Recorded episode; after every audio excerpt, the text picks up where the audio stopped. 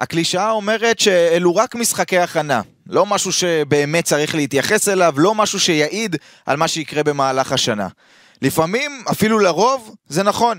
אבל כשלמעלה מ-60 אלף אוהדים נדחסים כדי לראות קלאסיקו, כשהאווירה לוהטת והשחקנים אפילו מחליפים דחיפות, ועל הדשא ברצלונה שולטת, לוחצת ומנצחת את ריאל מדריד שלא מצליחה לבעוט למסגרת, וכל זה שלושה שבועות לפני תחילת הליגה, קשה מאוד שלא לקחת את 90 הדקות שראינו במלוא הרצינות. אתם מאזינים לפודקאסט ברצלונה, בערוץ הפודקאסטים של וואן.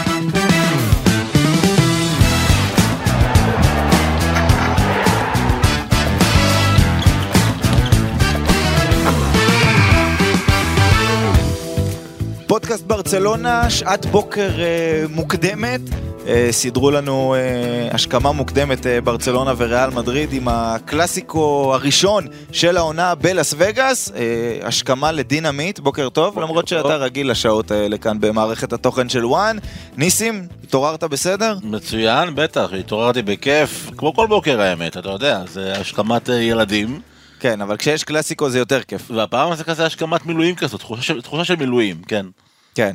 אה, קלאסיקו מעניין מאוד, קיבלנו צריך להגיד. מי שלא ראה או לא עקב או לא שמע, 1-0 לברצלונה, שער של אה, רפיניה שעוד מעט אה, נדבר עליו, וכל אחד מאיתנו ככה כפתיחה ייתן את הכותרת שלו למשחק הזה, ואני רוצה להתחיל עם מילה אחת, והמילה היא קבוצה.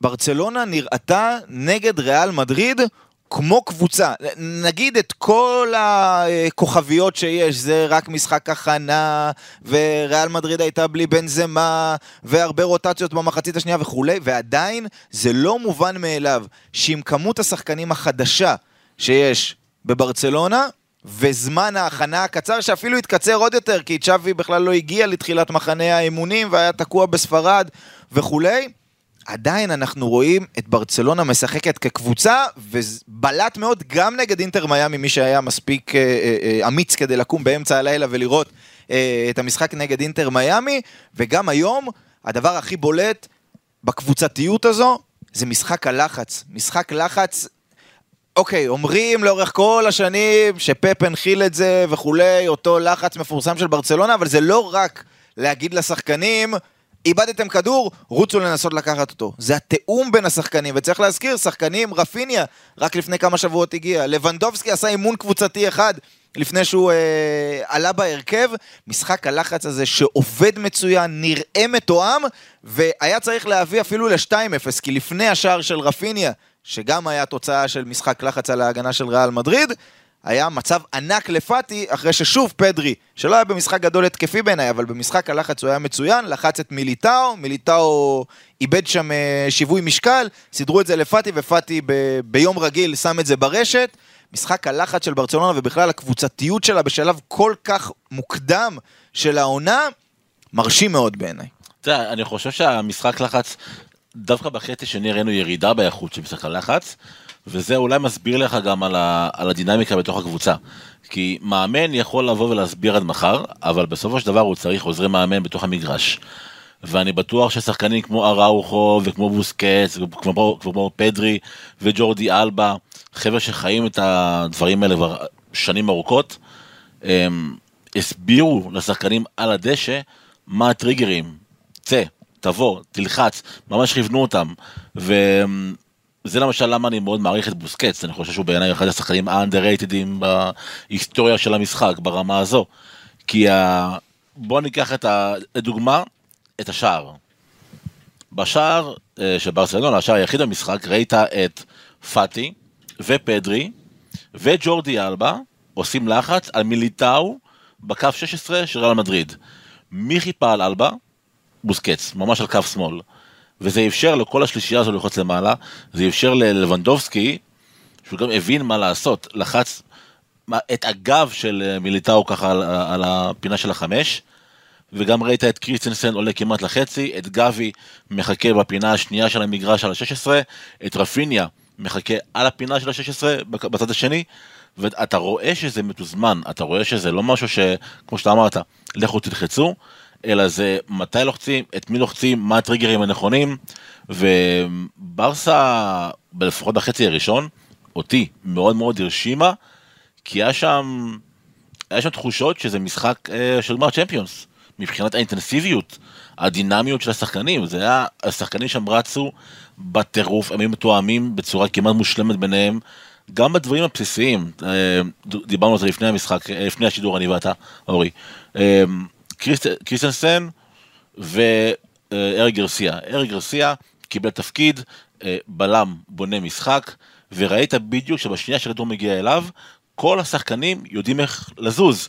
קריסטנסן עולה צעד אחורה, אראוכו טיפה מתקרב להביא גיבוי, בוסקץ זז טיפה שמאלה, כאילו מגן שמאלי ודוחף את אלבה כאילו ווינגר, וזה מאפשר לארי גרסיה את המסדרון הזה, וככל שאני חושב עוד פעם ועוד פעם ועוד פעם על המשחק הזה, אני מתרשם מצ'אבי, אני מתרשם ממוח כדורגל, אני מתרשם מבן אדם שלא רק יודע מה הוא רוצה לראות, הוא יודע להעביר מסרים לשחקנים בצורה מאוד פשוטה. לבנדובסקי עשה אימון אחד עם הקבוצה, וזה נראה שהוא שם איתם כבר כמה חודשים טובים. נכון, הוא לא כבש, אבל הוא ידע מתי לרדת אחורה לעשות את הלינק הפליי, מתי להישען על הבלם, כמו שהוא ברח שם מעל הבא בסיבוב בחצי. הוא עזר המון בלחץ ביחד עם פדרי, זה נראה שפדרי כיוון אותו, אתה יודע, פדרי בן 18 מכוון בחור בן 34, אבל פדרי, פדרי, אני, אני כל הזמן מדבר על זה, המנטליות שלו, הוא מפלצת כדורגל, הוא חושב כמו שחקן בן 30, והוא נע בביטחון, כששחקן בן 26, זה בפיק של, ה, של היכולות שלו, ודיברו כל הזמן על פדרי, נער הזהב, נער הזהב, נער הזהב, הוא באמת הגולדן בוי של ברצלונה, וכל הפרויקט הזה, אמ, אני, אני, אני רואה את פדרי במרכזו, לפני כולם. פדרי וגם טיפה אראוכו, כי אראוכו הופך מול עינינו להיות אחד הבלמים הטובים ביבשת. כן, אז אמרת צ'אבי, ולפני שנגיע לכותרת של דין, אני רק רוצה להגיד, זה משהו שתכננתי להגיד עוד כמה פודקאסטים, ואני כנראה אגיד אותו, אבל ככל שהסגל של ברצלונה הולך ונבנה, וככל שיותר ויותר מטרות של צ'אבי אה, אה, מקבלות וי על ידי ההנהלה, הלחץ בסוף יעבור אליו. כי בסוף אנחנו נסתכל על כל השמות האלה, לבנדובסקי ורפיניה, והשאירו את דמבלה שצ'אבי בישל, ב, בישל, ביקש להשאיר, אה, צ'אבי מבשל, זה, זה הקונוטציה הראשונית לגביו. אה, וקסיה וקריסטנסן וקונדה, ואם יביאו לו גם מגן ימין, מגן שמאל, בסוף חובת ההוכחה תהיה עליו. הנה, הבאנו לך את הסגל שרצית, לפחות בקלאסיקו הזה, נראה שזה עבד, ודין, הכותרת שלך היא עם השחקן שבעצם הביא את הניצחון בסוף. כן, אה, הכותרת שלי, אני אציין פה שהיא לא מקורית במיוחד, אה, כי היא של המרקה, אבל אה, אני אלך איתם ככה, כי הם באמת נתנו שם משהו נחמד, הם אמרו... קוראים לי רפיניה, אני מברזיל, ובאתי לעשות בלאגן. וזה בדיוק מה שראינו את רפיניה עושה, לא רק בקלאסיקו, אגב, בשני משחקי הכנה, השחקן הזה עם uh, שני שערים, שני בישולים ב-105 דקות, זה נתון uh, משגע בעיניי לשחקן שרק הגיע, השתלב יפה.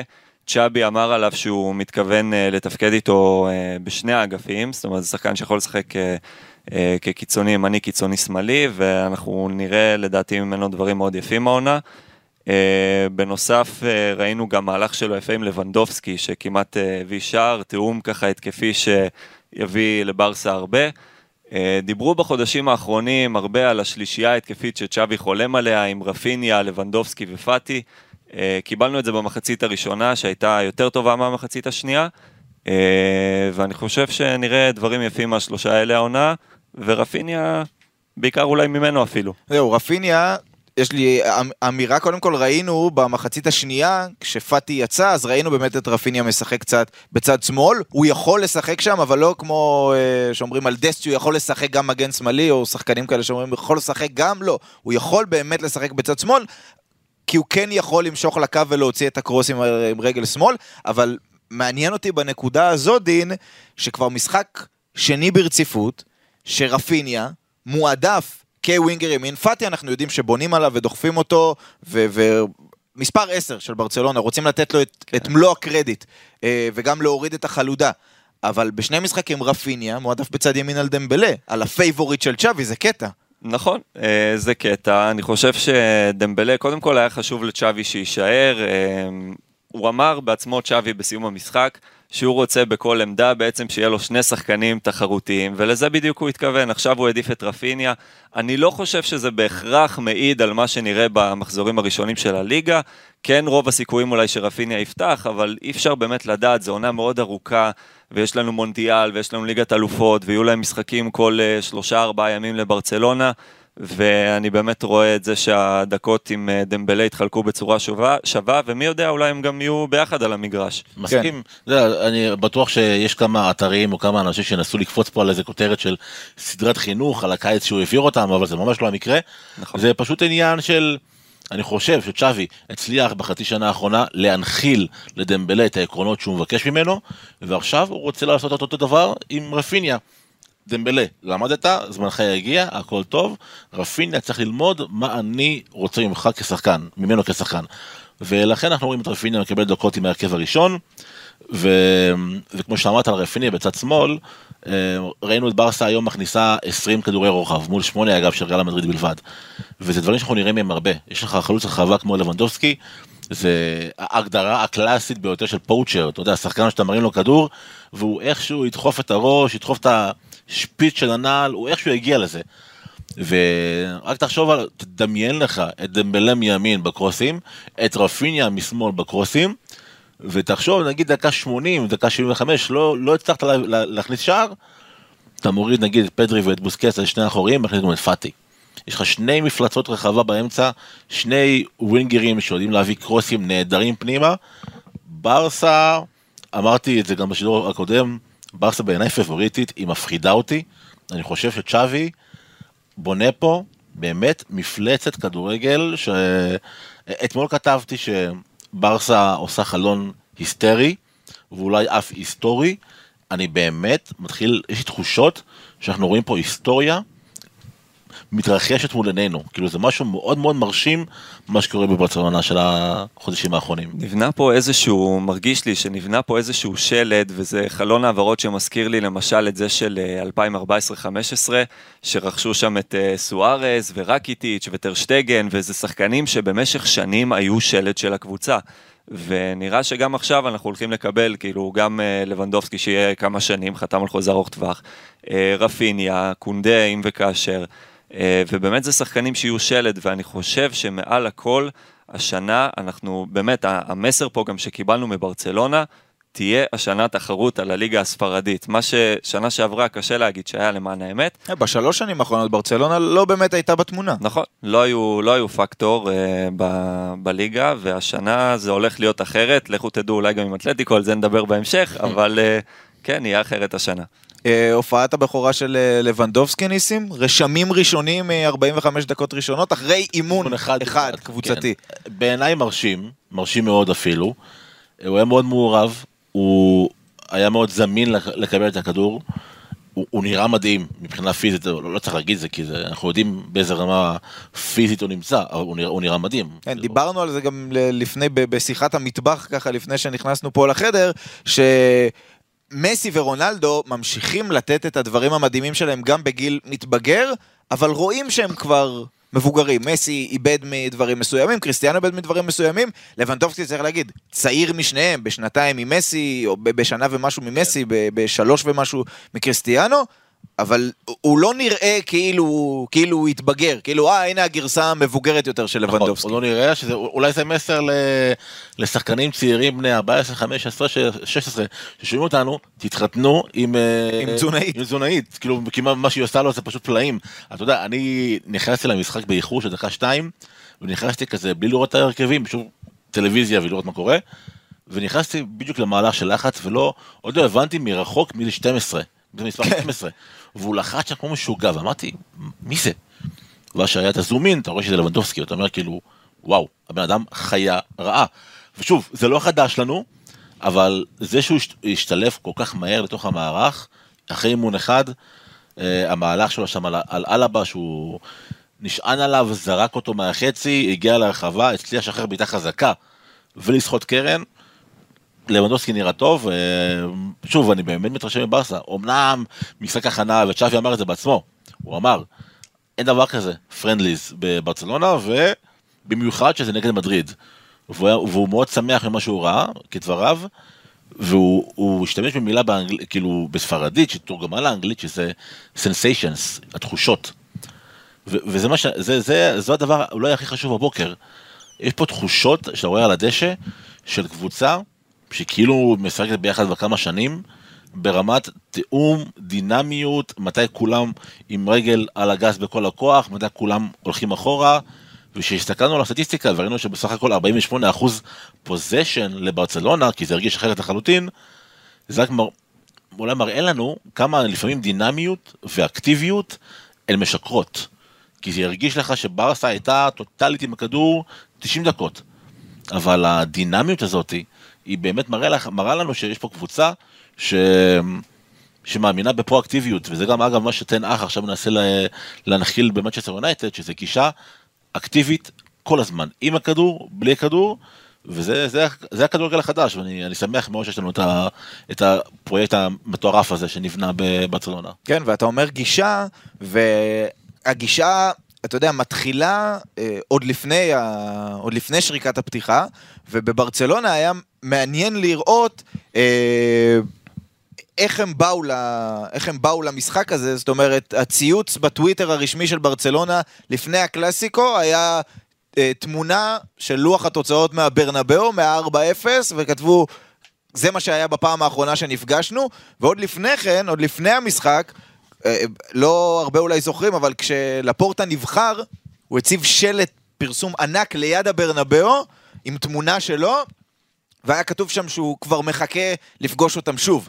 ואז כשהם הגיעו לברנבאו נזכרים בתמונה של איך זה נגמר. עכשיו היה שלט פרסומת ענק כן, בווגאס, כן. בווידאו, גם באנגלית. עבור המקומים וגם בספרדית, והמסר המרכזי היה שם עבור ריאל מדריד, הייתה שם פנייה למרנגס, זה אחד הכינויים של אה, ריאל מדריד, אנחנו עומדים לשחק נגדכם, אבל אל תדאגו, מה שקורה בווגאס נשאר בווגאס, זאת אומרת, יש איזשהו משהו ב vibe של, אה, של ברצלונה, של... כן, אנחנו בונים קבוצה גדולה, אנחנו מביאים שחקנים, אבל אנחנו לא מתכוונים להצטנע. בנושא הזה. אנחנו לא מתכוונים כאילו להגיד, הנה, אבל אנחנו בונים קבוצה, וזה ייקח זמן, וצריך להידבק, וזה רק הכנה. לא, יש קלאסיקו ראשון, אז אנחנו הולכים, אתה יודע... עכשיו בדיעבד הם צריכים אולי לשנות את השלט למה שקורה בווגאס, כל העולם רע. זאת אומרת, אה, הולך להיות פה, הולכת להיות עונה מפחידה לדעתי בליגה. אני חושב שהמסר פה זה לא אנחנו בונים קבוצה גדולה, אלא יש פה מסר אחר לחלוטין, שאני מאוד מתרשם ממנו. אנחנו בונים מותג. אנחנו פה עושים מותג על. המסר הזה של הפורטה, יש, יש פה מסר מעניין, כי הוא נותן לכל אחד את הכובע שלו, ונותן לו את כל הכלים בשביל למקסם את זה. צ'אבי קיבל את כל הכלים. אלמן קיבל את כל הכלים ואת כל הסמכויות בנושאים שלו. ו- וזה נראה שבעצם כל אחד בשרירה הניהולית של ברצלונה דוחף למקסם את, ה- את, ה- את המותג הזה למקסימום. והשלט הזה, השלט בווגאס, זו חתיכת אמירה, זו חתיכת, חתיכת אמירה, זה שלט עם, אני חושב שזה 30-40 מטר גובה, משהו כזה, 20 מטר, לא סגור לגובה, שרואים את לפורטה, אתה יודע, זה כאילו, אני, אני, אני הנשיא, זה המועדון שלי, אנחנו בונים פה משהו שהוא מעבר לכדורגל, אנחנו בונים פה מותג, לא סתם התחברנו לספוטיפיי. יכלנו ללכת לאיזה חברת השקעות ולהביא אולי טיפה יותר כסף, לא. התחברנו לספוטיפיי, למה ספוטיפיי? אנחנו מותג, אנחנו נהיה על כל חולצה, אנחנו נהיה בהופעות שלכם, אתם תראו את האומנים, האומנים הגדולים ביותר באים לקמפנו, בונים פה משהו שירוץ קדימה, ולכן גם אתה, כשאתה מסתכל בדיעבד על השיעבוד במרכאות אה, שברסה עושה בשביל להביא כסף, ושהכסף הזה יאפשר לה להצמיח את עצמה כמותג, אתה אומר, אוקיי, זה, זה פינאץ, זה, זה, זה לא כזה נורא.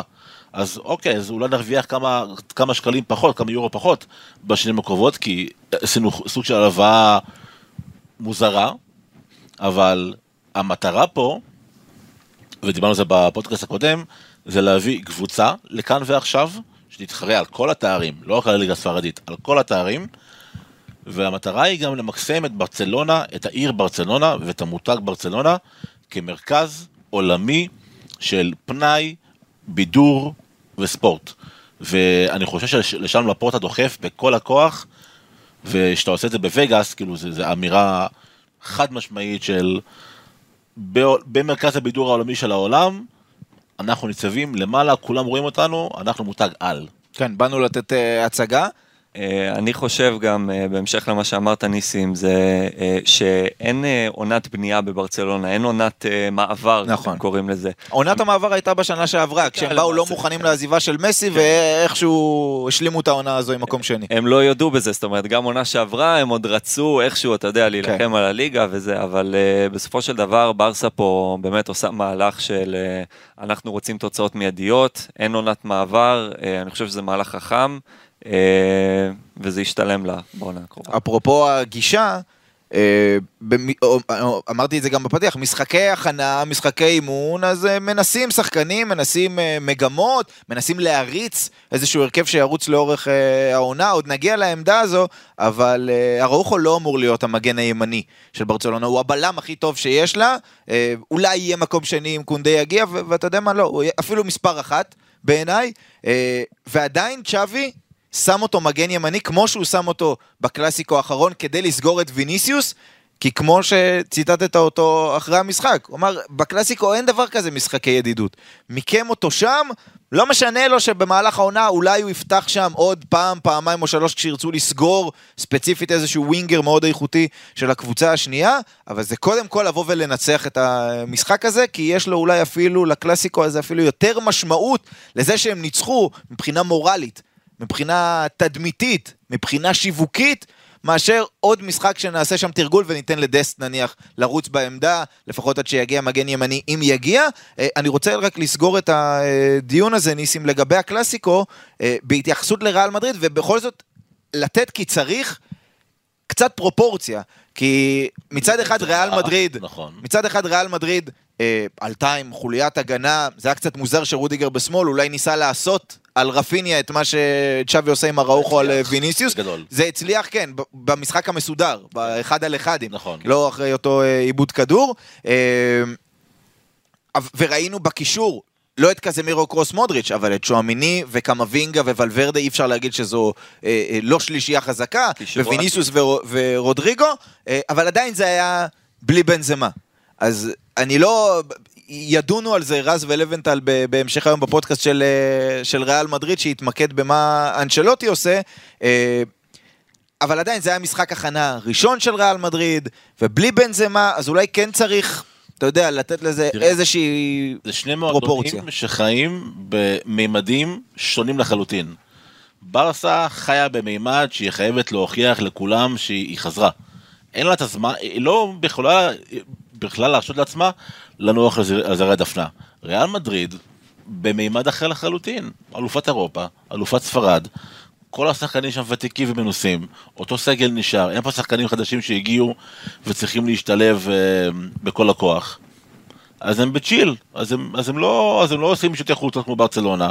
אנצ'לוטי לא יוצא ב, באמירות מפוצצות כמו צ'אבי. הכל סבבה, הכל טוב, אנחנו אלופי אירופה, אנחנו נחים עדיין, אנחנו חוזרים לקצב לאט לאט, יש פה חבר'ה, לא כולם צעירים כמו בברסה, יש פה חבר'ה טיפה יותר אה, ותיקים. חסר לנו את בן זמה, אנחנו מנסים דברים טיפה היום. כן, מנסים קצת את עדן עזר בדיוק.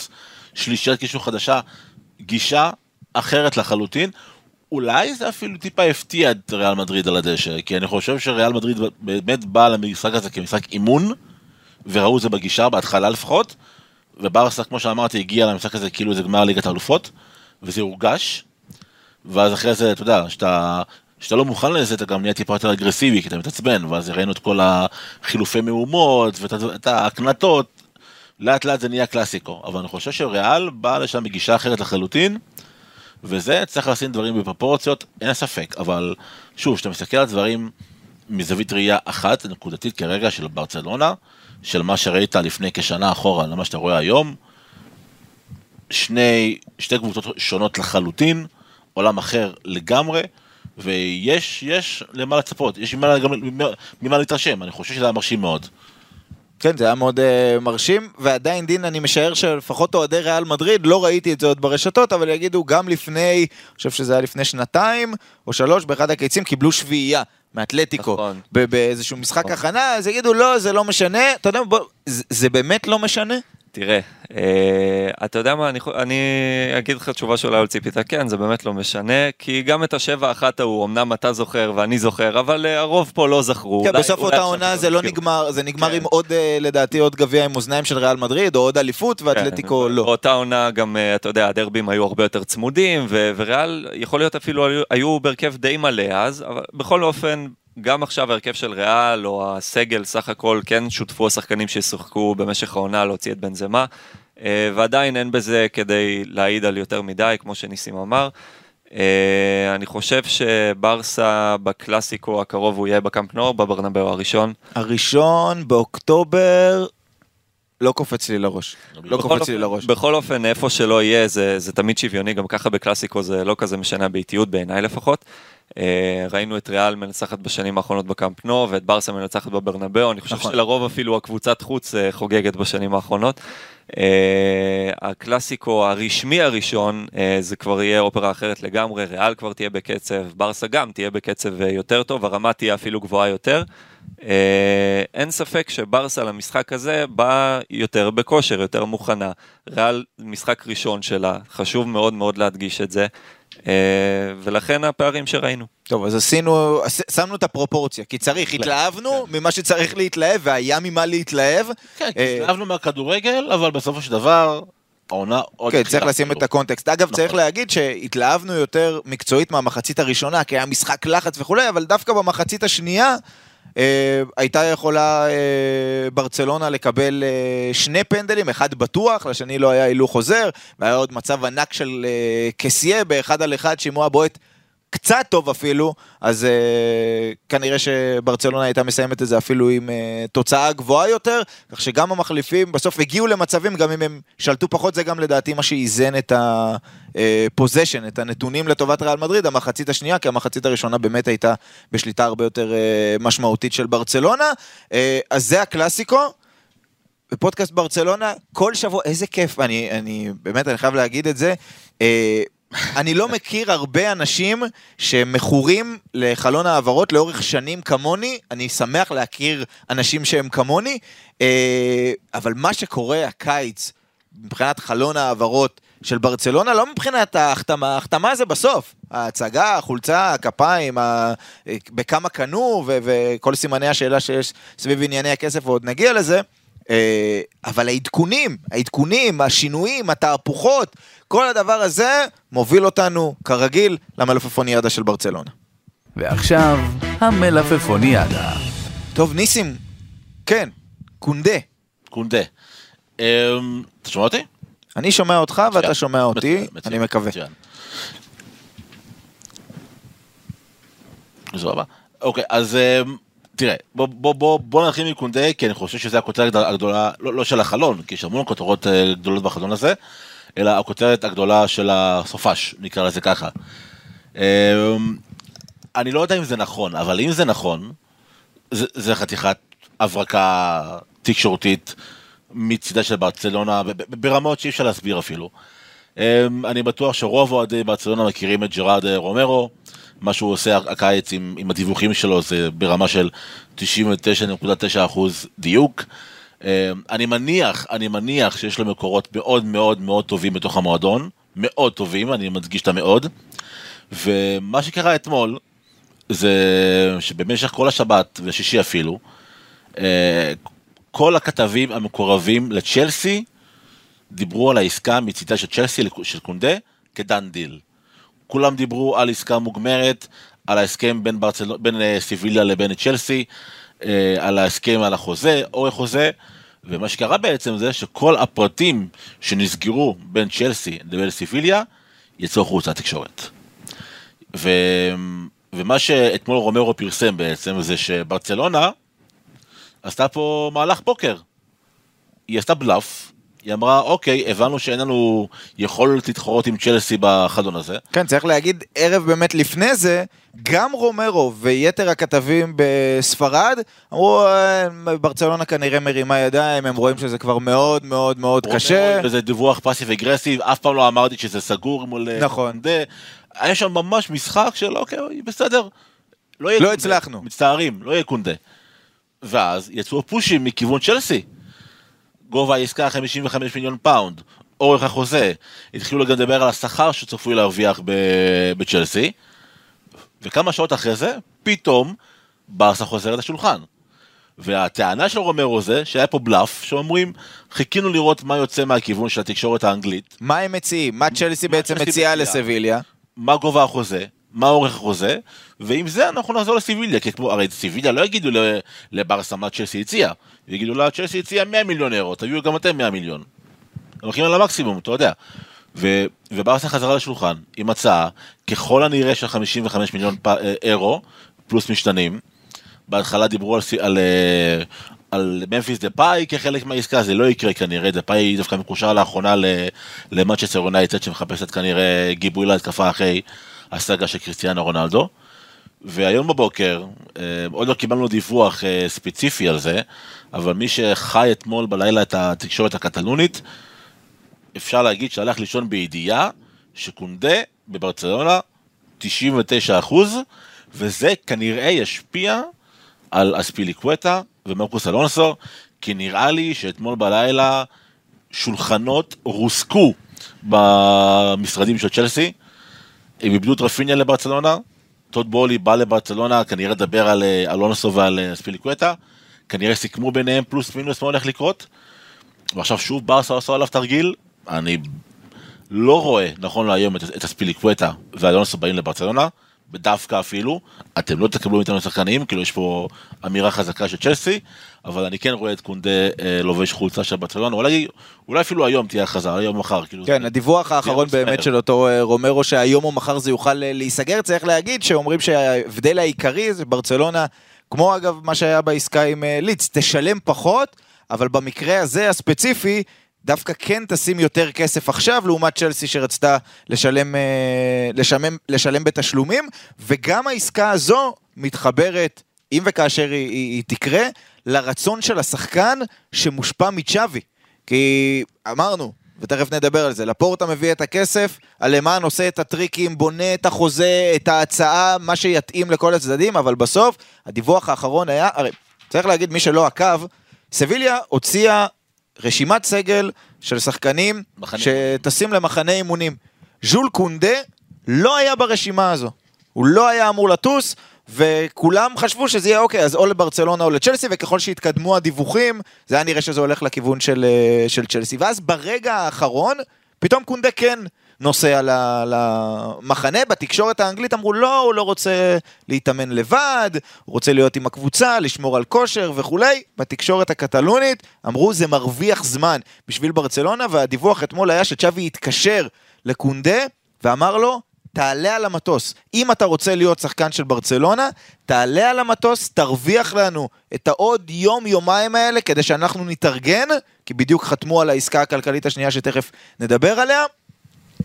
וזה מה שיאפשר לנו להביא אותך, ונראה, נכון לעכשיו, אלא אם שוב תהיה איזושהי, אה, אה, איזושהי פרסה בסאגה הזו, שזה באמת הולך לשם, וזה מתחבר לציטוט שפפ אמר אה, אתמול או שלשום, הוא אמר כשמועדונים כמו ריאל מדריד, ברצלונה, הוא הזכיר גם את ביירן, נכון. אה, פונים לשחקן, בסופו של דבר הם צריכים לשלם פחות, כי קבוצות אחרות צריכות לשלם יותר כדי להביא את אותם שחקנים, וזו הסיבה גם שברצלונה שילמה ללידס פחות על רפיניה, אה, וכנראה שברצלונה תשלם קצת פחות מצ'לסי לסביליה, אבל את השחקנים בסופו של דבר אה, היא תביא, ודין זה באמת מת- מתחבר, אתה יודע, לסיטואציה עכשיו של ברצלונה מול צ'לסי. הרי קריסטנסן, צ'לסי רצתה שיישאר, אה, לקחה אותו, ברצלונה.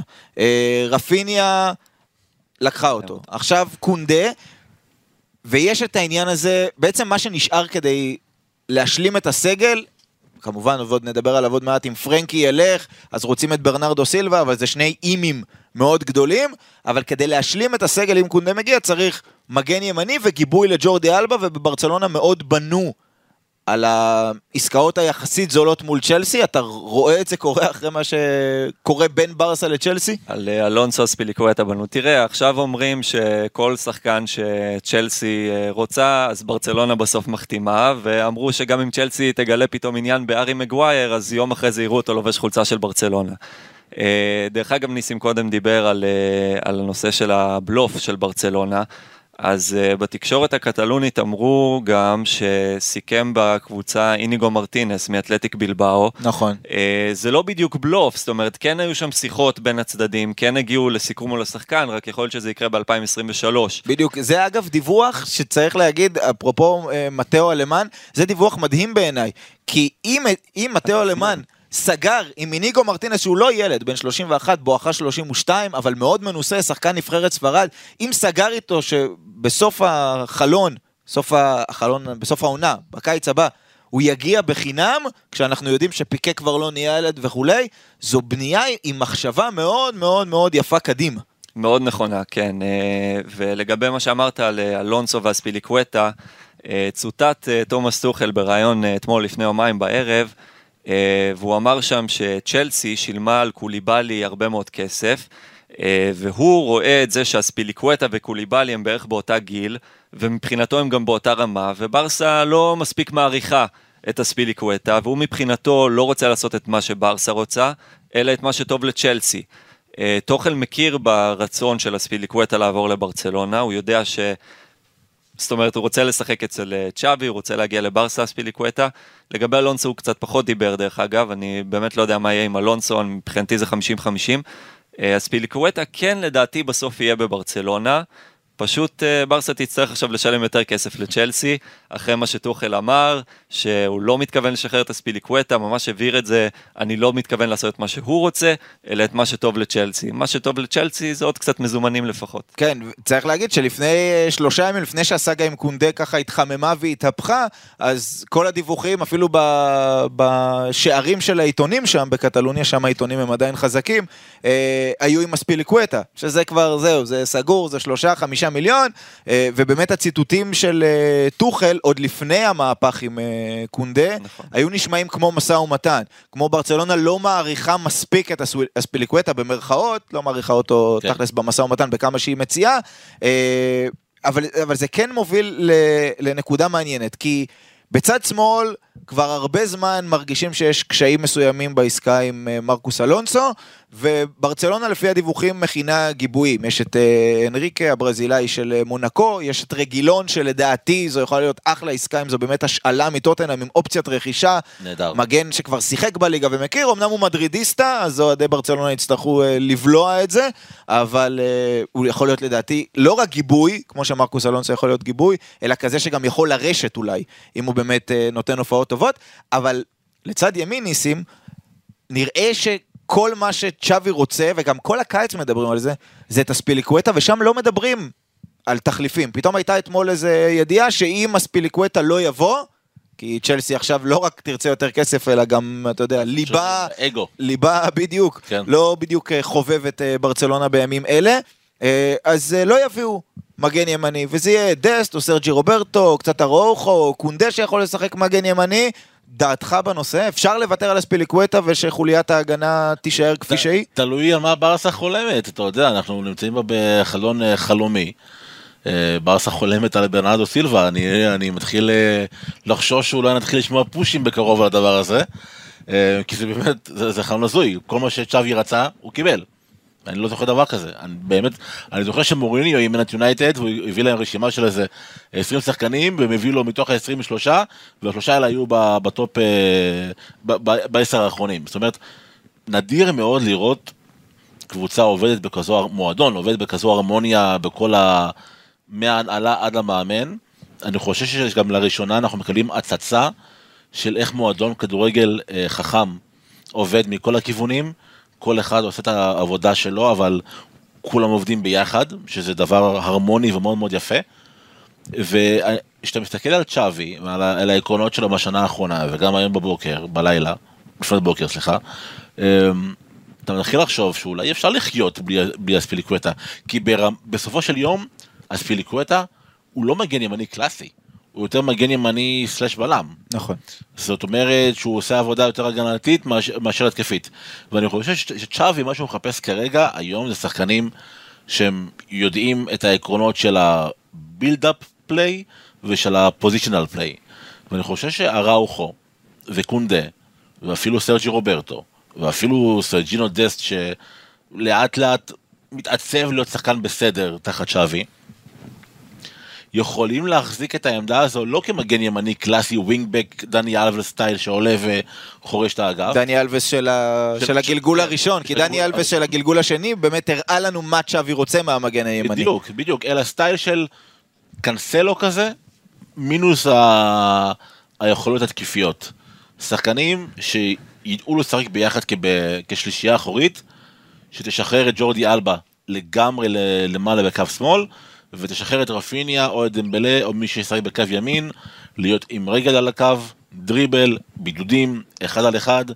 אה, אני, אני חושב שבאסה יכולה להסתדר עם זה בצורה אה, די, די טובה. קונדה מאוד איכותי, והוא הוא לא בלם קלאסי, עוד פעם, מטר 78 אם אני זוכר נכון. 70, אני גם הסתכלתי אתמול, לפני שדיברנו, בוא, בוא נראה מה הגובה של אה, קונדה. מטר שבעים ושמונה זה הזוי, כי האיש הוא אתלט, הוא לוקח כדורים בראש. בדיוק. גם רעמת השיער אולי גורמת לתחושה שהוא קצת יותר ממטר שבעים ושמונה.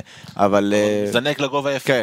ו- וראינו את זה גם אתמול, ב- שכל בלם יש לו תפקיד אחר. גרסיה בונה משחק, כריסטנסן אה, covering, אראוכו מגן ימני, אבל בא פנימה כמעין סטופר.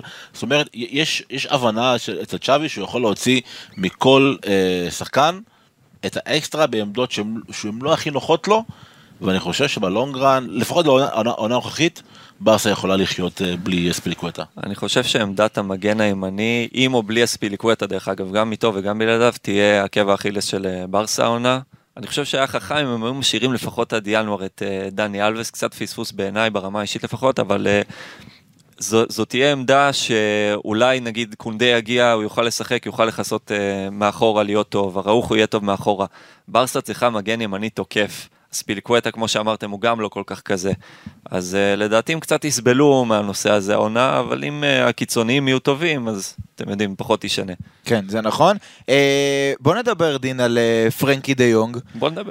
פרנקי דה יונג, אה, זה התחיל כסאגה שהידיעה הראשונה, אפרופו רומרו, ג'רארד רומרו, הייתה כבר במאי שה... שהעסקה סגורה, שיש עסקה סגורה עם יונייטד ועד סוף אה, יוני זה ייסגר. הוא טוען בדיעבד שהדליפה של המידע, שכל המשא ומתן הזה נעשה מאחורי הגב של פרנקי דה יונג, שזה גם נקודה שצריך לגעת בה, וזה שזה דלף החוצה מאוד פגע במשא ומתן, מאז כבר חזרו לדבר.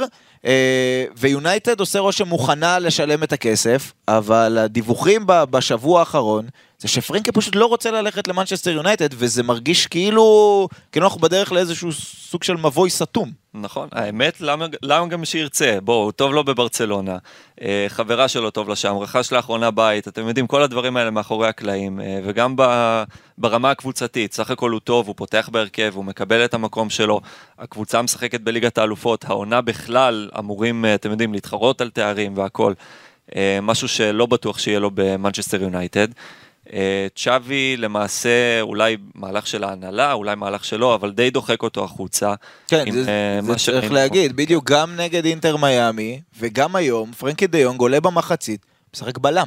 גם לא פותח, גם שעשע. משחק בעמדה לא שלו. אותי זה שעשע. כן. כן. זה היה מצחיק, הטענות של דה יונג זה כל הזמן, אני אוהב לבוא לקבל את הכדור מהבלמים, אז בוא תהיה בלם. אז בוא. תהיה אתה הבלם, בדיוק. היה לו דרך אגב בשנים קודמות, אפילו אצל אה, קומן או זה, פעמים בודדות, אבל באמת כי, לא היה או משהו כזה. פה, לא, פה אנחנו רואים כן. שהוא הוא העדיף את אה, נגד אינטר מיאמי פבלו טורה פתח בקישור, פדרי סבבה שברור שהוא פותח בקישור, אה, קסיה משחק לפניו בקישור, גבי משחק לפניו בקישור, זה נראה כאילו, אני לא יודע אם זה מסר בקטע כזה מרושע או משהו בסגנון, אלא הוא פשוט אומר, תשמע, אני בונה על אחרים. אני רוצה ש... הוא גם רוצה שהוא ישחק, הוא לא רוצה להצטייר כאילו, הנה, לא נתתי לו דקות ודחקתי אותו הצידה וכולי. אבל מקצועית, הרי כל הזמן אומרים כלכלית, ברצלונה צריכה למכור, והשכר שלו וכולי, וזה נכון. אנחנו יודעים שהשכר. שלו עצום. יש יש פה הוא סימן- לא רוצה אותו. יש פה סימן שאלה שאנחנו בכלל לא נוגעים בו כל הקיץ, אני חושב שאנחנו צריכים לגעת בו. אמ, אנחנו אומרים כל הזמן שזה נכון שההישארות של פרנקי דה יונג לא תאפשר רישום של שחקנים חדשים. אנחנו לא באמת יודעים. לא, לא, לא בטוח. לא אנחנו בטוח. לא יודעים את זה. לא אנחנו- בטוח. אנחנו ניזונים מהתקשורת הספרדית, בדיוק כמו שאר התקשורת העולמית, ואף אחד לא יודע נכון להיום מה מצבה הכלכלי הנקודתי של ברצלונה. אה, ויכול להיות מאוד שזה באמת הדרך של ברסה לשחק אה, צ'יקן עם אה, פרנקי דה יונג על החוזה. יכול להיות שבסוף נראה אותו נשאר, אני עדיין מאמין שהוא יעזוב, אבל ככל, ככל שאתה מסתכל על החלון הזה בסקופ טיפה יותר רחב, ואתה מבין שיש פה מערכת של ברצלונה שדוחפת ידיעות לאדם ספציפי, שזה שרארד רומרו, והוא בגדול בק... בקיץ הזה, מי שעוקב מקרוב, הוא מכתיב את, ה... את ה framing התקשורתי במועדון הזה, הוא מכתיב אותו. וכשהוא אומר שהוא רוצה לעזוב, אז זה כנראה יקרה. כשהוא אומר שהשחקן יגיע, זה כנראה יקרה. אתמול הוא, הוא צוטט כשהוא אמר, העסקה של דה יונג, complicated, מסובכת. יש המון משתנים, יש את המשתנה, ש... המשתנה שחייבים כסף לדה יונג, כמעט 20 מיליון אירו אחורה. נכון, דחו לו את השכר. לא יודע שככל הנראה, יונייטד, אה, ברסה רוצה שיונייטד תשלם אקסטרה כסף בשביל לכסות את החוב הזה לפרנקי. התחושה שלי אבל שהבעיה היא לא מנצ'סטר יונייטד, כלומר לא במשא ומתן. אבל זה מרגיש, והיה שוב גם דיווח בהולנד השבוע, שאחרי שהוא נתן אה, פרנקי את ההסכמה בשיחה עם תנהך, שהשבוע הוא דיבר איתו ואמר לו, הוא לא רוצה להגיע למנצ'סטר יונייטד. לא רוצה, ואז מה עושים? מה עושים? תראה, יש פה בעיה מורכבת מאוד, ואתה, חייבים להסתכל... אנחנו הרי מחמיאים, ובצדק, לחלון ולהתנהלות של ברצלונה. נכון, יש גם כאלה, אתה יודע, עודפים ש- שקשה להיפטר מהם. הצליחו מלנגלה, אבל אומטיטי זה יותר קשה, ולא יודעים מה יהיה עם פיאניץ', וממפיס יש איזה אישו כזה שברור לו שלא רוצים אותו, אז הוא אומר, אוקיי, אז תנו לי שחרור בחינם. והם מן הסתם רוצים גם לעשות עליו איזה כמה גרושים. אה, אבל פרנקי דה יונג זה סימן שאלה מאוד גדול עבור האתגר, אולי האתגר הכי גדול מתוך הקבוצה של ההנהלה הזו, של איך לפתור את הפלונטר הזה. תראה, זה, זה נראה שברסה, אני לא, לא יכול להגיד את זה בביטחון מלא מבחינה כלכלית, מבחינה הגיונית, ברסה צריכה למכור אותו.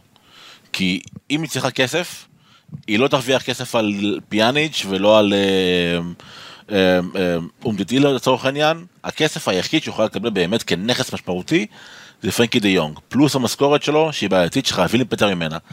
אבל אנחנו רואים שללפורטה, א', אצל לפורטה אין פרות קדושות, הוא משחק את המשחק עד הסוף, הוא השתמש בצ'לסי, בסטייל, גם של דה יונג, העניין הזה של פתאום הם רוצים דה יונג, זה לא היה באמת.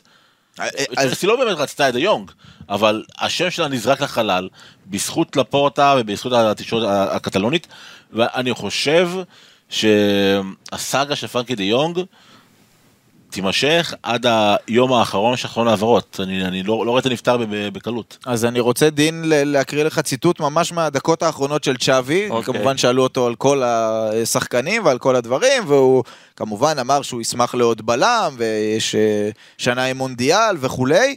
אה, על פרנקי הוא אומר, אני לא שולח מסרים. דיברתי איתו, אני מעריך אותו מאוד, מבחינתי הוא, הוא כדורגלן על, אבל אז יש את המצב הכלכלי ואת הפייר פליי, שפה אגב אני חושב ששני הצדדים בהתחלה שיחקו משחק. צ'אבי אמר אני אוהב אותו, וההנהלה אמרה לא, מקצועית לא כל כך רוצים אותו, ועכשיו כולם מיישרים קו על זה שגם אה, לפורטה התראיין אה, לאחרונה, וכולם אומרים אנחנו רוצים אותו, אבל יש את הצד הכלכלי, והמשפט האחרון של צ'אבי, הוא אמר, הוא יכול לתרום לנו מאוד בתור בלם, אני אוהב אותו בעמדה הזו. וואו. באמת וואו. כן. עכשיו, למה זה מצחיק? כי ברור שהוא לא יהיה בלם בברצלונה, כי הם מביאים את קונדה, ויש את אראוחו ויש את קריסטנסן, ברור שהוא לא ישחק בלם בברצלונה. מדהים. צ'אבי- זה חתיכת אמירה, וואו. צ'אבי מאוד מעריך את דה יונג מקצועית, הוא אמר את זה גם לאורך כל החודשים האחרונים של העונה גם, שהיו את השמועות וגם אה, גם עכשיו, כמו שרואים. אה, אבל זו באמת דרך, זאת אומרת, הוא דוחק אותו פה החוצה, אומר, ברגע שהוא אומר על, על דה יונג, אני מעריך אותו כבלם, אז נראה לי שפה סיים סופית הסיפור שלו בברצלונה, חברים. זה, הוא, הוא לא רוצה, השאלה באמת איך, אה, איך יסיימו את זה, כי אנחנו רואים שיונייטד זה, זה לא הולך. שוב, יכול להיות שזה יקרה ושפרנקי ירגיש כל כך דחוק לפינה, שיגיד, טוב, אני מעדיף ללכת ליונייטד גם אם אין ליגת אלופות, כי לפחות שם להגיד רוצים אותי, מעריכים זה- אותי. וכולי. אה, אבל, אבל יש עוד אופציה על הנייר, והאופציה היא לקצץ. עכשיו, למה, אה, מן הסתם אה, יושב פה רגל על רגל ואומר כן, שיקצץ, אתה יודע, בסוף זה לא החשבון בנק שלי, אבל דיונג רואה מה קורה בחלון הזה ספציפית בברצלונה. מצד אחד יש את אותו דיבור על איך הם מוציאים כל כך הרבה כסף, מצד שני, לבנדובסקי. אוקיי, אני כל פעם מתפתה להגיד אה, את ה-F word, אבל זה לבנדובסקי. אוקיי, הבנתם איזה מילה צריכה להגיע לפני. הוא היה מוכן, עם הקריירה המטורפת שלו, להגיע לברצלונה ולהרוויח 9 מיליון אירו נטו לעונה, פרנקי אמור להרוויח 10 מיליון נטו לעונה. אז אם פרנקי דה יונג כל כך אוהב את ברצלונה, וזה באמת מועדון חייו, אני לא, אני לא אומר את זה בציניות, וכל כך טוב לו שם, והוא קנה בית והחברה וכולי, אולי הוא צריך לבוא, נכון שעשו לו תרגיל לא יפה, אבל הוא יכול לסנדל את התרגיל הזה ניסים, הוא יכול לבוא ולהגיד, אתם יודעים מה? אני רואה את המצב הכלכלי, אני רואה ששחקנים באים ומוכנים להפחית מהשכר שלהם רק להיות בברצלונה, אני החלום שלי להיות בברצלונה, בוא נשב, בוא נקצץ בשכר ואני אשאר. כבר לא יהיה להם, מה הם יגידו לו? אני באמת חושב שהוא לא רצוי מקצועית. אני גם חושב את זה, אני, אני בטוח מסתכל, בזה. אני מסתכל על הסגל, יותר מזה, דמבלה, רפיניה, לבנדובסקי, אובמיאנג, תורס, פאטי, לקישור, בוסקץ, ניקו. פדרי... שזה אגב גם נקודה שעוד נכון. ניגע בה בהמשך, הוא מתרגל אותו הרבה בתור שש, וזה נכון, נראה לא רע. נכון, פדרי, עם, הדינ... עם הדינמיות שלו, הוא ממש נהיה box to box כזה, אני רואה את אה, קסיה. גבי, אני לא חושב שהגיבוי של גבי, או העמדה של גבי, היא העמדה של דה יונג. יותר מזה, אני משוכנע ב-200 אחוז, שבחלומות של, של צ'אבי, זה ברנרדו סילבה, וגבי, הגיבוי של נכון, ברנרדו סילבה. נכון. דה יונג לא נכנס לקישור של ברסה בצורה אורגנית בשום סיטואציה. דה יונג הוא שחקן... כן, כי אמרנו אולי הוא, אולי הוא יהיה הגיבוי של... אה, אמרנו אולי הוא יהיה, או פקסי יהיה הגיבוי של בוסקץ, אבל לא, הוא לא הולך לא, בכיוון לא, הזה. הוא קשר אחורי, או קשר אמצע, שאוהב לבוא אחורה, לקבל את הכדור לרגל ולבנות משחק. אין בו צורך, אתמול ראינו את גרסיה עושה את זה כמעט ברמה שלו, מבחינת קידום הכדור בחמישים, בחצי מגרש של ברצלונה. אין בו צורך מקצועי. אז מה עושים? ולמה, אני לא מבין למה פרנקי לא בא, ואתה יודע, ואומר להנהלה, אוקיי, אתם מדברים כל הזמן על אה, זה שהבעיה היא בפייר פליי, והחוזה שלי, אז בוא נשב, ולהפך, הדיווח האחרון של פבריציו רומנו היה שהסוכנים שלו בכלל לא מוכנים לשמוע על זה, בכלל לא מוכנים לשמוע על כן. קיצוץ. אז אי אפשר, אי אפשר גם וגם וגם וגם, אפשר להגיד, יש חוזה ותעמדו בחוזה ותעשו מה שצריך וכולי, אבל בסוף, אם הבן אדם רוצה באמת להיות ולהישאר בברצלונה, אז אולי הוא גם צריך לעשות איזושהי מחווה מהצד שלו. אבל תראה, אתה רואה שכל המסרים מגיעים מכיוונה של ברצלונה. אתה לא שמעת מילה מפרנקי דה יונג, אתה לא שמעת מילה מהסוכן שלו, מאלי דורסון.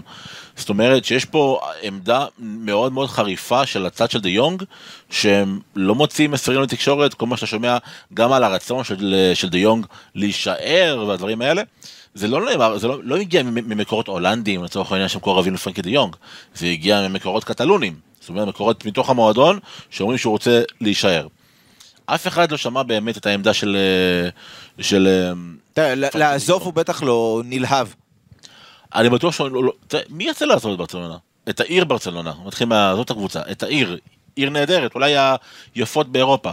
ואתה מחליף את זה באנגליה האפורה והקרה. אתה יודע, זה, זה, זה, מבחינת רמת חיים, זה לא... זה כבר אתה שם על זה איקס.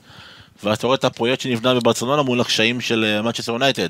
קבוצה שבליגת האלופות ותהיה בליגת האלופות. אבל למה זה רק, למה זה רק לא? כלכלית ביונייטד הוא לא ירוויח יותר, בוא נגיד, ממה שהוא מרוויח עכשיו אה, נכון. בברסה. אה, למה הדיבור עם פרנקי דה יונג, כן. שוב, אני לא אומר את זה כאם ציני, אם פרנקי דה יונג הוא כדורגלן על והוא כדורגלן על, למה, למה זה רק מנצ'סטר יונייטד? למה אין... כי הוא שחקן עם עמדה ויכולות מאוד מאוד ספציפיות.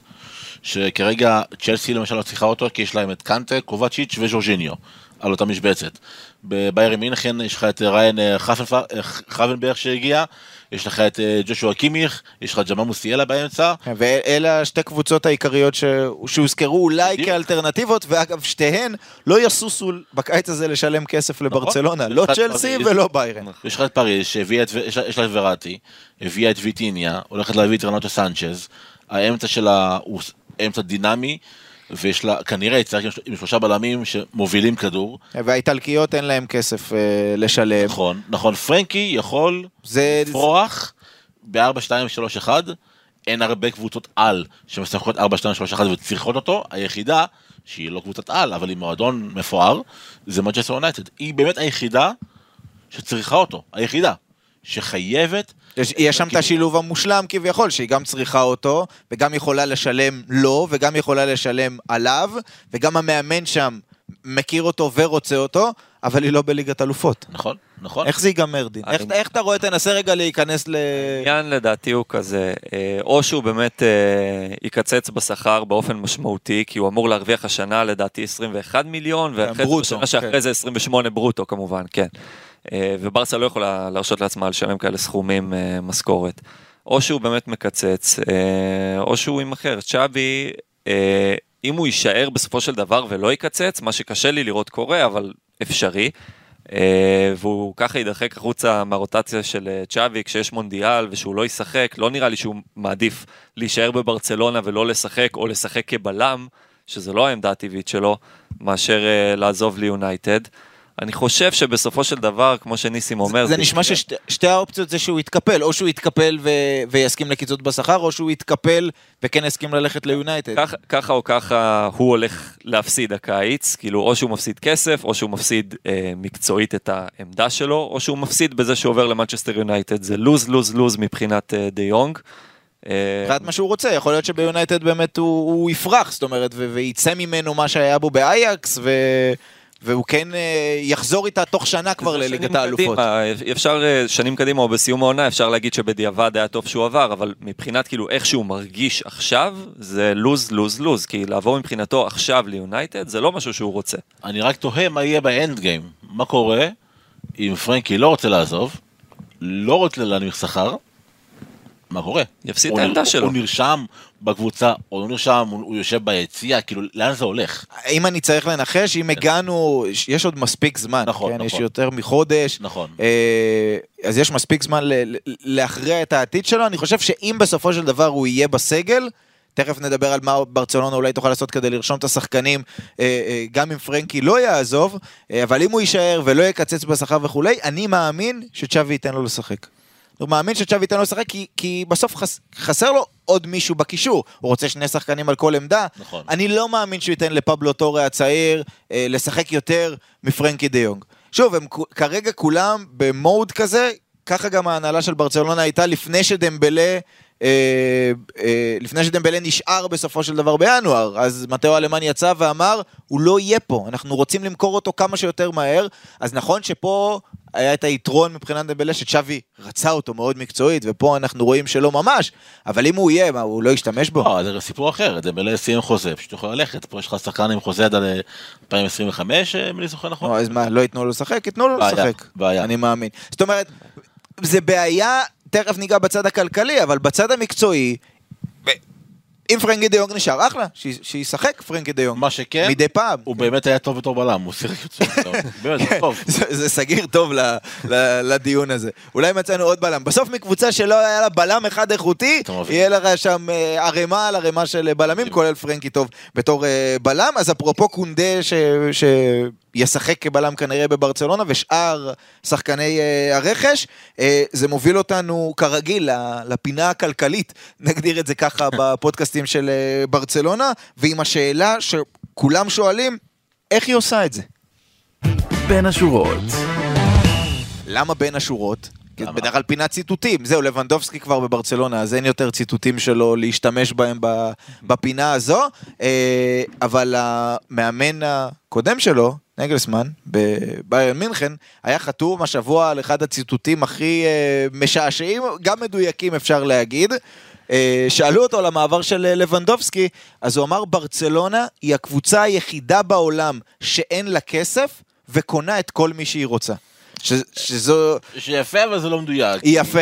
כי צ'לסי, מי שלא יודע, הייתה בחובות של 1.2 מיליארד אירו, חובות פרטיים לאב- לאברמוביץ'. וטוטנאם אה, נמצאת בחוב גם דומה של 1.2 מיליארד אירו, כי היא בנתה איצטדיון. זאת אומרת, אין פה משהו חריג, כאילו, יש פה משהו, ברור שזה לא אמור לקרות. אבל מועדוני כדורגל רוב הזמן נמצאים בחובות, לא כאלה אסטרונומיים, אבל זה קורה, והם יכולים להמשיך להתנהל בתוכם, זה לא בריא, אבל אם יש לך חוב, נגיד מקרה צ'לסי או מקרה טוטנאם, שיש תוכנית כלכלית מאחורי החוב הזה, שהחוב הזה יכול, סתם אני אומר, להימשך על 3-4 שנים כי בונים איצטדיון חדש או משהו בסגנון, ובסוף מכל ההכנסות מסביב החוב הזה יצטמצם וייסגר, אז הכל בסדר. אם מבזבזים בצורה פושעת, אה, נקרא לזה בטומאית, ו...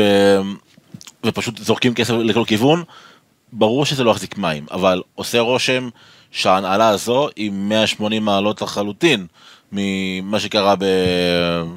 בתקופת ברטומאו, אז אני מאמין שהם, אני לא מאמין, אני יודע שהם עושים, שהם יודעים מה שהם עושים מבחינה כלכלית.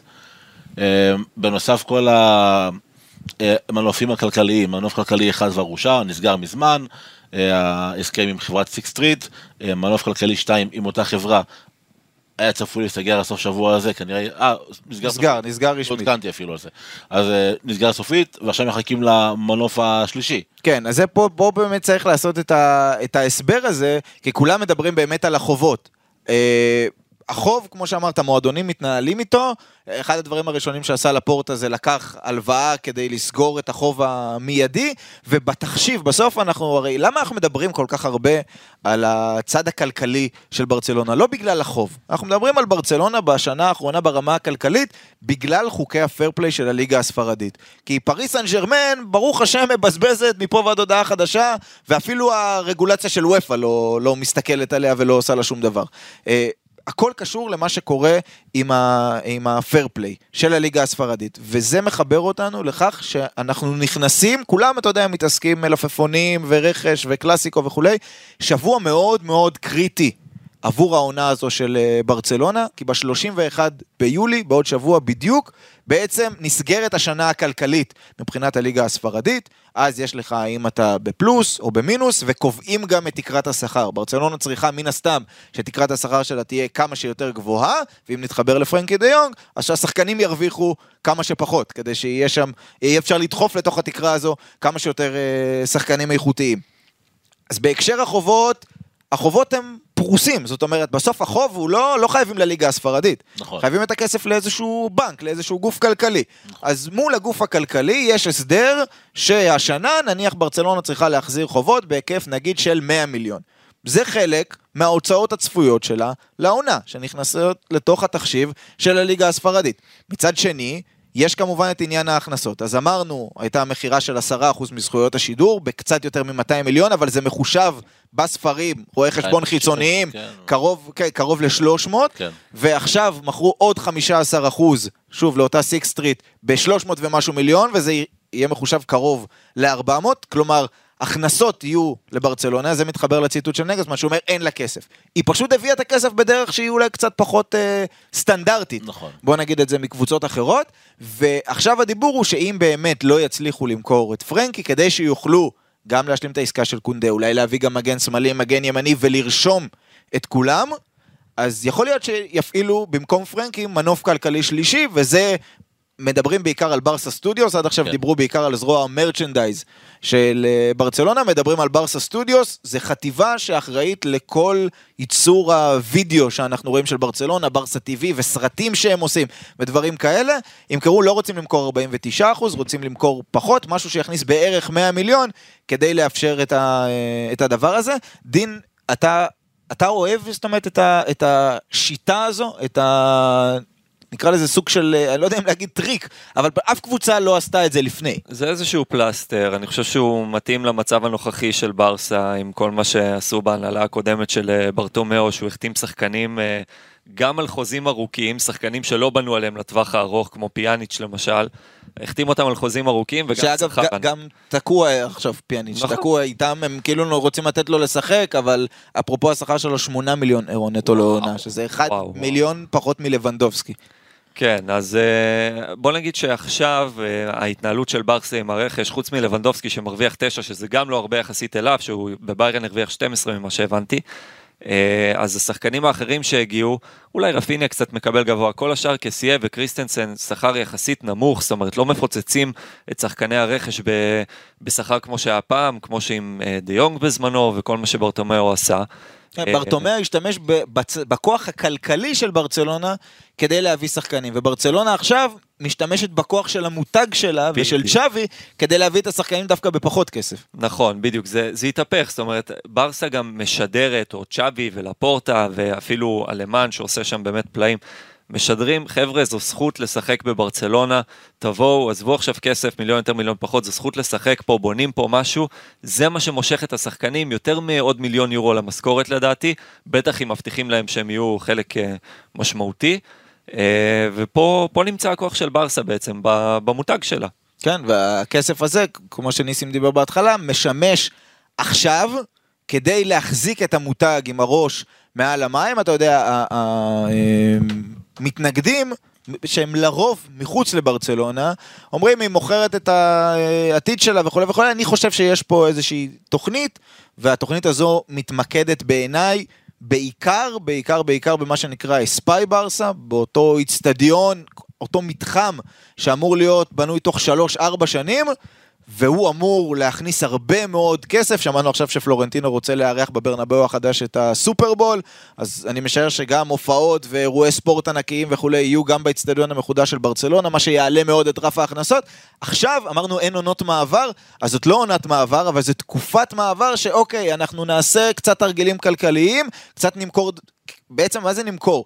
משהו שהיה אמור להכניס לנו כל שנה איקס כסף, נקבל חצי מהסכום עכשיו, אה, ונצליח לשמור את המותג עם הראש מעל המים, ועוד דבר אחד לגבי אותה מכירה של זכויות שידור, צריך להזכיר לכל מי שלא עקב, שחוץ מברצלונה, ריאל מדריד ואתלטיק בלבאו, כל קבוצות הליגה הספרדית חתמו על עסקה נכון. שמוכרת את זכויות השידור שלהם שנים קדימה ל-CVC בעסקה שטבאס והליגה הספרדית הביאו. אז ברצלונה הלכה על משהו אחר, לפי הפרסומים בתנאים טובים יותר, בחצי מהזמן, 25 שנה, שם הקבוצות הספרדיות, אם אני זוכר נכון, חתמו ל-50 שנה על זכויות שידור, אז בסוף היא לא עושה משהו שהספרדיות האחרות לא עושות, היא כנראה עושה את זה פשוט יותר טוב. נכון, אני גם נזכר אחורה בקמפיין הבחירות, דווקא שהוויקטור פונט, והוא דיבר, אה, באחד הראיונות שלו, הוא סיפר על, ה... על החזון הכלכלי שלו. והוא אמר שהוא מסתובב בעולם והוא רואה אה, ילדים באפריקה ובגרמניה ובדרום אמריקה ובמקסיקו, כולם עם חולצות של ברצלונה. ואז הוא אומר, איך זה יכול להיות שמותג עם חשיפה ומבחינת, אה, נקרא לזה חשיפת אה, אונליין, עם עוצמות כמו אפל וסמסונג, איך החברות האלה מכניסות גלגולים של מאות, של, של עשרות מיליארדים, וברצלונה בקושי מגרדת מיליארד אה, בשנה, איך זה יכול להיות? והוא דיבר ממש על, על החזון B2C שלו, ואני חושב שלפורטה לקח את זה צעד אחד קדימה, ומסתכל על, על, על ברסה כ... כ, כמודל פנאי, כבר דיברנו על זה, כמקום שבו אנשים יבואו לבלות, ובסוף שבוע גם יראו משחק של הקבוצה. אם זה, אם זה בקניון, ואם זה לפתח מוצרים של ברצלונה, ואם זה לעשות הופעות שהכל במרכז זה ברצלונה. אני חושב שנופלת ההבנה לאט לאט למועדונים הגדולים, שיש המון כסף בחוץ, כסף על הרצפה שאף אחד לא מרים. יש להם מאות מיליוני עוקבים בכל העולם, ואפשר לנצל אותם במרכאות להכנסות, וזה לא קורה היום בצורה אה, מסודרת. יש לך משחק, ובמהלך השבוע הזה אתה לא נחשף יותר מדי למה שקורה בקבוצה, אתה לא נחשף למוצרים של הקבוצה, אתה לא בעצם לקוח של הקבוצה, אתה לא צרכן של הקבוצה, אתה צרכן רק ב-90 דקות, ו, וזה מבוזבז. אתה יכול לעשות אה, מסדרת טלוויזיה אה, פנימית לסרט אה, תיעודי כמו שעשה קריסטיאנו על עצמו לצורך העניין. יש לך המון המון דרכים להכניס כסף, אתה יודע, אפילו מטאליקה עשו את זה בזמנו, שהם הוציאו אלבום חדש, בשביל לעשות הייפ על האלבום, הם עשו סרט תיעודי שליווה אותם לאורך כל, לאורך כל האלבום הזה. יש המון דרכים להכניס כסף חוץ מספונסרים אה, ועסקאות כאלה ואחרות, או מכירת שחקנים. ואני חושב שלפורטה מבין את זה, והמטרה שלו זה באמת להפוך את ברצלונה למרכז אה, תרבותי אירופי, עולמי, יותר נכון אפילו. ו... וכל מה שעושים כרגע זה באמת כסף קטן עם ראייה קדימה לחזון הרבה הרבה יותר גדול. אז אני באמת באמת חושב שמה שברצלונה עושה מבחינה כלכלית הוא בגדר המבריק, במיוחד אחרי שגם ראינו את הסיפור של הסופר ליג שאנחנו, והקורונה שפגעה בקבוצות בצורה קשה, שחייבים עוד כלכלה בר קיימא, חוץ מהדברים המסורתיים, שזה ספונסרים, אה, מכירת כרטיסים ומנויים, ו... אה, וכמובן מרצ'נדייז. צריך עוד, עוד הכנסה כלכלית, עוד הכנסה מבחוץ, ולשם ברסה מכוונת. יפה, זה הצד הכלכלי, הפינה הכלכלית הקבועה. במהלך העונה כבר אני משער שנדבר על זה פחות, אבל בקיץ זה כן. מה שמכתיב בעצם את החלון של אה, ברצלונה. נחזור קצת למקצועי דין אה, בעוד כמה ימים. בשבוע הקרוב בעצם יהיו לברצלונה עוד שני אה, משחקי אימון. בוא נאמר, היריבה היותר משמעותית היא יובנטוס. ממש בעוד שלושה ימים. עוד סוג של מבחן מול יריבה בסגנון אחר ממה שראינו מול ריאל מדריד. כן, יובנטוס עברה אה, כמה שינויים הקיץ, המרכזיים זה פוגבה ודימריה שהצטרפו ודליכט שעזב. אה, אני חושב שברסה מבחינתה זה פשוט עוד הזדמנות לניסוי כלים, אני לא חושב שפה, ברור שצ'אבי ירצה לנצח ותוצאה והכל ואין משחקי ידידות כמו שהוא אמר, אבל uh, אני חושב שעיקר החשיבות uh, זה פשוט לתת כמה שיותר דקות, כמו שהוא גם עשה יפה בקלאסיקו ובמשחק מול מיאמי.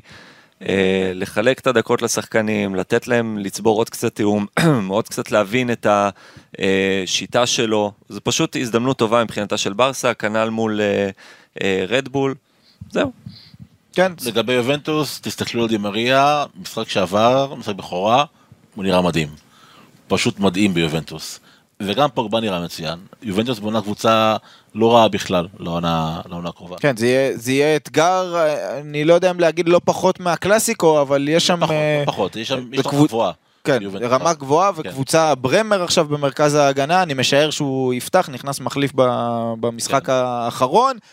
קבוצה שלא קל, אה, לא קל אה, לפצח אותה.